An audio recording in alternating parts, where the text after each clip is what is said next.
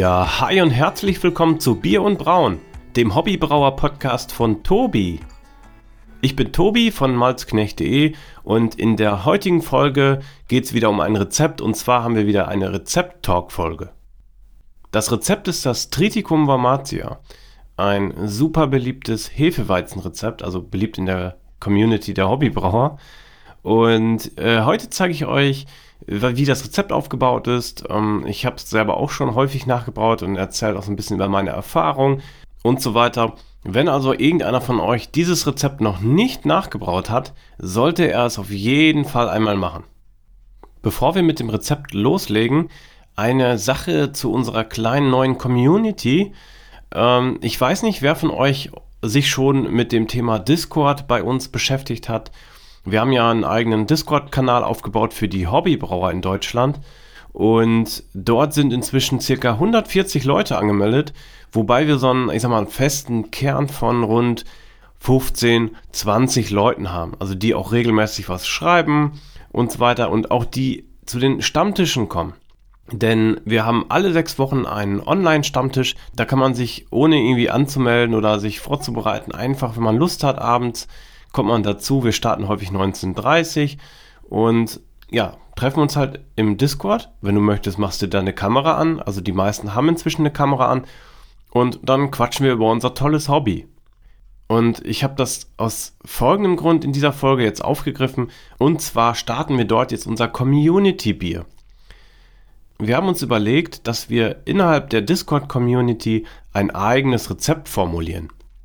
Und zwar das total demokratisch mit Abstimmungen und so weiter. Und da gab es jetzt schon die Entscheidung für den Bierstil und das ist ein Stout. Also wir werden 2024 ein Stout gemeinschaftlich einbrauen, beziehungsweise das machen wir eigentlich gar nicht. Wir formulieren das Rezept gemeinsam und jeder, der möchte, darf das dann am Ende nachbrauen und am Ende des Jahres oder was weiß ich, wann es halt fertig ist, das Bier, dann schicken wir uns das gegenseitig zu, zumindest den Leuten, die daran teilnehmen möchten. Und dann gibt es auch nochmal eine gemeinsame Verkostung und so weiter. Also macht ziemlich viel Spaß. Wir sind da jetzt halt mit dem Stil angefangen, definieren jetzt gerade so die einzelnen Aromakomponenten. Da gab es eine Abstimmung und die nächste folgt bald und so weiter. Also inzwischen, wenn ihr das hört, es sind schon ein paar weitere Abstimmungen gelaufen, aber es ist noch viel Zeit, da auch mitzuwirken. Deshalb kommt einfach dazu helft mit bei der Abstimmung und designt mit uns gemeinsam unser eigenes Bier. Okay, also jetzt zum Triticum Varmatia. Ähm, das Rezept ist ein helles Hefeweizen. Das findet ihr wie immer auf maischemalzundmeer.de. Habe ich euch auch nochmal verlinkt, weil ich habe da einen Beitrag drüber geschrieben. Das ist schon ziemlich lange her. Das war mit einer meiner ersten Beiträge auf malzknecht.de. Also ähm, ja, den, den könnt ihr auch nochmal wieder überarbeiten. Habe ich inzwischen auch schon mehrmals gemacht. Aber ja, die Zeit ändert sich und auch die Webseite hat sich inzwischen vom Design geändert. Das heißt, der ist jetzt auch nicht mehr ganz up-to-date, aber es passt trotzdem noch inhaltlich. Okay, zum Charakter des Bieres. Wir haben eine Stammwitz von 13 Grad Plato mit einer Bittere von 17 IBUs, also ziemlich gering, was ja normal ist beim Hefeweizen und das ganze Bier ist eher trocken gestaltet. Hauptkomponente, ich sag mal, für das wesentliche Aroma und so weiter, ist natürlich die Hefe. Es ist ja ein Hefeweizen und wie immer spielen wir hier mit den Hefeestern rum und deshalb ist auch hier die Hefewahl entscheidend. Bei der Hefe, da gehe ich gleich nochmal detailliert darauf ein, gibt es ja diese zwei wesentlichen Differenzierungen zwischen, ich sag mal, eher so das bananige Weizenaroma und das äh, Aroma nach Nelke, sagt man ja so. Und da gehe ich aber gleich drauf ein, wie gesagt. Hm. Ja, das ganze Rezept ist ein super Einsteigerrezept aus diversen Gründen und auf die gehe ich jetzt erstmal drauf ein. Dieses Bier war übrigens auch mein allererster richtiger Sud, also wo ich dann auch äh, geschrotet habe und so weiter. Also das allererste Bier, zuvor hatte ich nur mit Extrakt gebraut. Und das war 2016. Dieses Bier hat mich quasi in dieses Hobby reingekickt und dadurch, dass so viele Leute aus meinem Bekanntenkreis dieses Bier getrunken haben und das so gefeiert haben, ja, war ich total auf, auf Hype, ja. Ich habe halt eins nach dem anderen danach gebraut. Also es war wirklich so der, der große Einstieg. Und deshalb gucke ich auch gerne nochmal wieder immer auf dieses Rezept zurück und brauche es auch mal wieder neu weil das einfach so oft mal bei mir die Erinnerungen hervorhebt. Aber es ist halt auch ein Weizenbier-Aroma drin, also mit diesem Bananenaroma, was du selten im Supermarkt oder im Getränkemarkt kriegst. Weil sehr häufig bekommst du immer dieses Nelkenaroma im Hefeweizen. Das haben, halt viele, zumindest viele Marken, die wir bei uns kaufen können.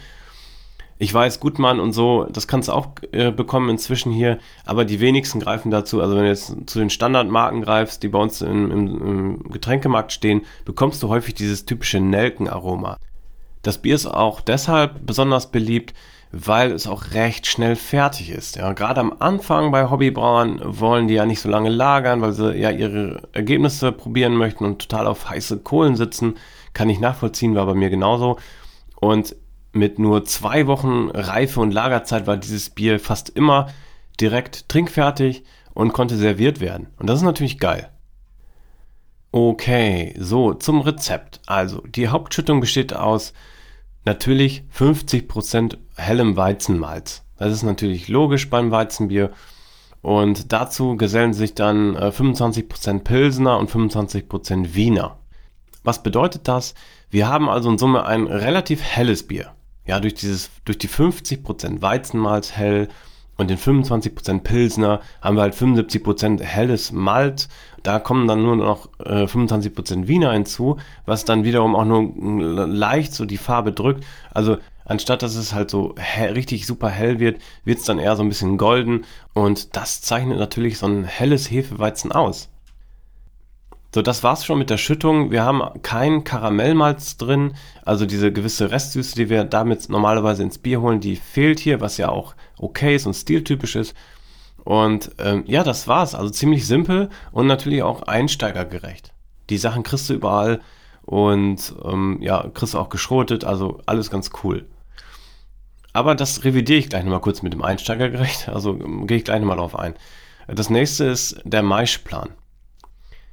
57 Grad einmarschen und dann haben wir eine 50-minütige Eiweißrast bei 55 Grad. Das kann man so machen, ist für ein Weizenbier vollkommen in Ordnung. Weizen hat eine andere Zusammensetzung, was Eiweiß angeht, als Gerstenmalz. Beim Gerstenmalz lasse ich sehr häufig weg. Beim Weizen kann man so machen. Also wichtig ist nochmal zu wissen, eine Eiweißrast kann dem Schaum schaden, wenn sie zu lange ist, aber bricht halt diese langen Eiweißketten auf und führt dann auch zu mehr äh, freien Aminosäuren und so weiter, also was dann Hefenährstoff ist und ja, kann natürlich auch Trub verhindern. Also es ist immer eine zweischneidige Klinge. Man muss da halt mal abwägen. Bei einer großen Weizenschüttung kann man auch mal eine Eiweißrast machen, äh, in meinen Augen. Also das passt alles. Ähm, ja, das ist meine persönliche Einschätzung hier. Würde ich auch mit einbauen, das passt so. Dann haben wir eine 50-minütige Maltoserast bei 62 Grad. Also sehr, sehr viele ja, vergärbare Zucker werden erzeugt. Und danach gehen wir in eine 72 Grad Celsius Rast für 20 Minuten. Das kann man so machen. Ich habe irgendwann mal gehört, dass Maltose-Rasten über 30 Minuten, glaube ich, oder 40 Minuten eigentlich sinnlos sind, weil danach eigentlich da nichts mehr passt. Also diese 50 Minuten sind eigentlich sehr, sehr lang. Aber okay, wir lassen es jetzt mal so stehen. Ich bin auch kein Experte, was das angeht. Äh, ist halt einfach Zeit, die man sich hätte vielleicht sparen können, aber passt so. Gut, und hier wird noch abgemeischt bei 78 Grad Celsius. Das würde ich auch drin lassen. Ich sage ja häufig, aus Zeitgründen kann man sich die, ähm, ich wollte gerade schon Abmaischrast sagen, das gibt es ja nicht, kann man sich das Abmeischen bei 78 Grad Celsius sparen. Und zwar einfach bei 72 Grad oder so oder bei 73, da wo ihr eure Verzuckerungsrast macht, einfach abmeischen. Aber hier haben wir halt 50% Weizenmalz. Und jetzt komme ich nochmal zurück auf dieses Thema Einsteigerfreundlichkeit. Weizenmalz hat halt keine Spelzen. Und wer jetzt klassisch in einem Läutereimer oder was weiß ich einer Läuterhexe oder so läutert, dem fehlt hier einfach Material für einen vernünftigen Treber. Ja? Du hast halt keine Spelzen, die den Treber vernünftig aufbauen. Und das kann im schlimmsten Fall zu einer Läuterkatastrophe führen. Also dass sich der Treber zusetzt und dann nichts mehr durchkommt. Das ist halt ärgerlich. Wer das schon mal hatte, der ähm, weiß, was ich meine. Und ich hatte es schon häufig, gerade bei solchen Schüttungen. Und die 78 Grad Celsius sorgen dafür, dass die Maische niedrig viskos bleibt. Also eine hochviskose Flüssigkeit ist zum Beispiel ein Honig, der ist so dickflüssig. Und eine niedrig viskose Flüssigkeit ist ja, so wie Wasser. Ja, es läuft besser. Und je viskoser es ist, also je dickflüssiger, desto eher verstopft so ein Treber später, ja, weil er dann, weil die Flüssigkeit nicht vernünftig durchläuft. Und jetzt in Kombination mit diesem, mit den fehlenden Spelzen kann das echt schon zu Problemen führen. Aus dem Grund ist das hier angebracht und kann man auf jeden Fall so machen. Okay, und dann haben wir eine 90-minütige Kochzeit und das könnte man theoretisch reduzieren auf 60 Grad. Gehopft wird mit Saphir, also es ist ein Single-Hop-Rezept übrigens, ne? nur Saphir wird eingesetzt. Wir haben äh, zu 90, also in dem Moment, wo es kocht, geben wir was rein. Dann haben wir bei 15 Minuten vor Ende haben wir äh, noch eine Gabe und dann im Whirlpool auch eine Gabe. Also das, man, man sieht, wir gehen hier auch tatsächlich auf Hopfenaroma. Nicht nur die Hefe-Ester spielen hier eine Rolle, sondern auch so ein bisschen der Saphir. Aber jetzt wollte ich da noch mal was zu sagen. Also, es ist keine Vorderwürzehopfung. Vorderwürzehopfung würde ja bedeuten, wir schmeißen den Hopfen rein, wenn es noch nicht kocht und dann heizen wir auf und dann irgendwann kocht es und so weiter. Und hier ist es genau andersrum. Wir warten, bis es kocht und geben dann direkt den Hopfen bei 90 Minuten. Ähm, ich weiß nicht, warum das hier so gemacht wurde. Ich persönlich würde es eigentlich nicht mehr so machen, weil äh, ich mal irgendwo gelesen habe, ich glaube beim Jan im Buch, dass man mindestens mal 10 Minuten warten sollte, weil erst dann so die Hopfenaromen oder ähm, nicht ja, die Bittere vernünftig in das Bier übergeht. Also man würde irgendwie was verschwenden. Ich bin mir jetzt gar nicht mehr so sicher. Ich würde es jetzt auch nicht im Detail recherchieren, aber das habe ich mir mal gemerkt, dass man nicht direkt, sondern erst mal 10 Minuten, vielleicht sogar besser 20 Minuten warten soll. Ah, ich glaube, es hing mit der Eiweißkoagulation zusammen. Ja. Ich glaube, man sollte den Eiweißbruch abwarten und dann erst den Hopfen geben, weil sonst zu viel ausgeschieden wird von dem, oder zu viel gebunden wird. Irgendwie so, ne? Also ich bin jetzt kein Experte, aber das habe ich mir auf jeden Fall so gemerkt. Gut, wenn ihr das Rezept auf 60 Minuten reduziert, müsst ihr natürlich die Hopfengabe anpassen. Also diese Hopfengabe zu Beginn mit dem Saphir äh, zu 90 Minuten wäre dann ja bei 60 Minuten und ihr hättet eine geringere und ihr hättet eine geringere Bitterstoffausbeute, ja, weil es weniger lang kocht. Das ist nicht viel, weil das ist ja keine lineare Kurve, sondern es wird mit der Zeit immer weniger prozentual ähm, die Bitterstoffausbeute. Aber es, die ist auf jeden Fall da und ihr habt jetzt sowieso eine geringe Bittere. Deshalb würde ich hier vielleicht das Rezept einmal äh, anpassen. Das kann man um, sich umrechnen lassen, geht ziemlich einfach. Und ähm, ja, da gibt es verschiedene Tools mit dem Farbierrechner zum Beispiel oder eben bei Maische Malz und mehr. Als Hefe wird hier die WLP 300, die Y-Yeast 3068 und die Zymotherm 33 angegeben. Wobei man sagen muss, hier im Rezept bei Maischmalz und mehr ist es tatsächlich falsch angegeben. Da steht nur Zy Zyferm oder so. Das ist falsch. Das heißt Zymotherm und es ist auch nicht Zy Zymotherm 33, sondern Zymotherm Z033. Und das ist quasi eine, ich glaube, eine Eigenmarke von Braupartner. Ich bin mir jetzt gar nicht mehr hundertprozentig sicher. Haben wir neulich im Discord besprochen. Du bekommst da auf jeden Fall, wenn du bei Braupartner Zymotherm-Hefen kaufst, flüssige, frische Hefen, die auch nur an bestimmten Tagen verschickt werden. Also das wird da wirklich abgepasst, sodass das, äh, dass, sodass die nicht so lange auf der Reise sind. Und äh, ich glaube, die werden dann direkt frisch hochgestartet. Irgendwie von der Hefebank. Weiß ich nicht genau. Müsst ihr mal recherchieren. Ist jetzt auch nicht das Thema dieser Folge. Was aber wichtig ist zu wissen, und zwar ist, dass alle drei genannten Hefen vom gleichen Stamm kommen. Das ist der gleiche, es ist die gleiche Hefe. Es sind verschiedene Marken. Einmal haben wir hier Y-Yeast, dann haben wir White Labs und dann halt diese Simo-Firm, oder wie man das ausspricht, von Braupartner. Ja, da könnt ihr auswählen, wie ihr wollt, was ihr gerade zur Verfügung habt oder was es gibt. gibt macht keinen Unterschied. Es ist natürlich in der Handhabung ein bisschen anders. Beim Y-Yeast-Paket habt ihr so ein Smack-Pack, da könnt ihr dann draufklopfen ähm, ja, bereitet sich die Hefe ein bisschen vor, dann könnt ihr es pitchen. Äh, bei VLP äh, 300 ist es halt einfach nur die Flüssighefe und so weiter. Also es ist eigentlich egal. Es ist der gleiche Stamm und sorgt für die gleichen Ester. Zur Gärung sage ich sofort was. Noch ganz kurz zum Rest. Wir haben eine geplante Karbonisierung von 6,5 Gramm pro Liter CO2. Das ist natürlich logisch. Es ist ein Weizenbier. Da brauchen wir natürlich Stoff drin, damit wir eine schöne Schaum Schaumkrone haben und auch alles wie ein Weizen von der Optik aussieht und das ist halt auch sprudelt im Mund und so weiter. Also das ist alles gut. Ähm, was jetzt wichtig ist, ist die Hefeführung. Und zwar kommt jetzt mein zweites Veto äh, zum Thema Einsteigerbier. Das habe ich ja häufig auch gesagt, dass es ein guter, gutes Einsteigerrezept ist. Aber zum Beispiel auch für meine Brauanleitung habe ich mich gegen dieses Rezept entschieden. Weil ein Hefeweizen, wenn man es vernünftig machen möchte, auch kompliziert sein kann. Also es ist nicht so einfach, wie man denkt. Abgesehen von dieser Läutergeschichte mit den fehlenden Spelzen, was ja auch schon nicht so einsteigerfreundlich ist, muss natürlich auch eine vernünftige Gärführung stattfinden, damit wir diese Bananenaromen auch schön ins Bier kriegen. Und da ist jetzt wieder der Knackpunkt. Man denkt ja immer, man braucht bei untergärig eine Gärführung und sonst nicht oder was ich stell's halt nach draußen, ist warm genug. Das habe ich ja schon mal gesagt in der Folge zur Gärführung ja, mit dem Gärschrank. Ihr müsst für ein schönes Bananenaroma gewisse Dinge beachten. Das erste ist, dieses Bananenaroma kommt ja von der Hefe. Und damit die Hefe dieses Aroma erzeugt, das sind ja Ester, müssen wir die Hefe stressen. Immer wenn wir die Hefe im Optimum betreiben und die Hefe gefällt ihre, ihre Umgebung, dann ist sie nicht gestresst, er erzeugt die wenig Ester. Und das wollen wir ja nicht. Wir wollen ja diese Ester haben. Das heißt, wir müssen die Hefe gezielt stressen. Und das machen wir, das haben wir auch gelernt, in der Lagphase.